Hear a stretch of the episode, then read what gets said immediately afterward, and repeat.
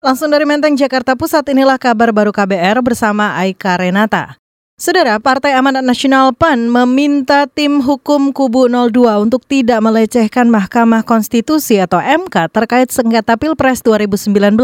Wakil Ketua Umum Partai Amanat Nasional PAN Bara Hasibuan menyatakan, Kubu 02 harusnya mempercayai kinerja, independensi, dan rasa keadilan yang dimiliki oleh MK. Ya kita kita hormatilah, jadi jangan ada lagi statement-statement dari tim hukumnya Pak Prabowo yang terus-menerus melecehkan Mahkamah Konstitusi. Mahkamah. Bambang Wijoyanto dan berbagai kesempatan selalu statementnya itu melecehkan Mahkamah Konstitusi. Padahal mereka sudah memutuskan untuk mengadukan mengajukan perkara ke Mahkamah Konstitusi. Wakil Ketua Umum PAN Bara Hasibuan menegaskan semua pihak harus menerima hasil Pilpres 2019 2019 demi kepentingan nasional. Menurut Bara, kesatuan bangsa lebih penting dari kontestasi politik yang terjadi di Pilpres 2019.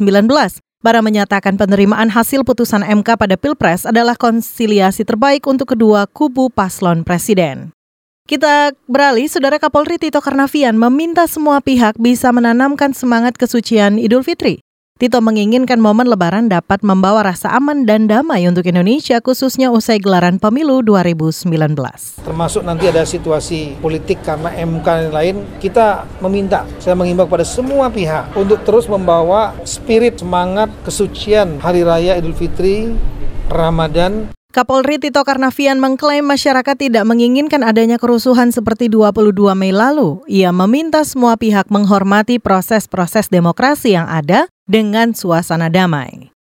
Kita menuju satu informasi lainnya, gelombang tinggi dan cuaca yang tidak menentu sepanjang Mei dan awal Juni 2019 di perairan selatan Jawa Tengah menyebabkan nelayan di Cilacap mengalami paceklik panjang. Ketua kelompok nelayan Pandanarang Cilacap, Tarmuji menyatakan Sebagian besar nelayan di Cilacap libur melaut antara Mei hingga Juni ini akibat gelombang tinggi. Totalitas ini kayaknya libur semua dengan pengaruh gelombang cuaca kurang baik itu. Ya akibatnya untuk untuk perekonomian eh, kehidupan sehari-hari ya agak sedikit terhambat. Terus kebutuhan untuk lebaran ini juga ngandalin itu, ngandalin eh, tabungan-tabungan nelayan yang ada di koperasi. Ada ada tabungan namanya saving itu kan, eh, saving nelayan. Demikian tadi Ketua Kelompok Nelayan Pandanarang Cilacap Tarmuji. Sebelumnya BMKG mengeluarkan peringatan dini gelombang tinggi di perairan selatan Pulau Jawa. BMKG mencatat gelombang setinggi 2 hingga 4 meter berpotensi terjadi antara 5 hingga 7 Juni 2019.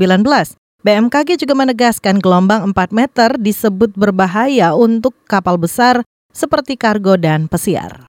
Demikian kabar baru dari kantor Berita Radio KBR, saya Aika Renata.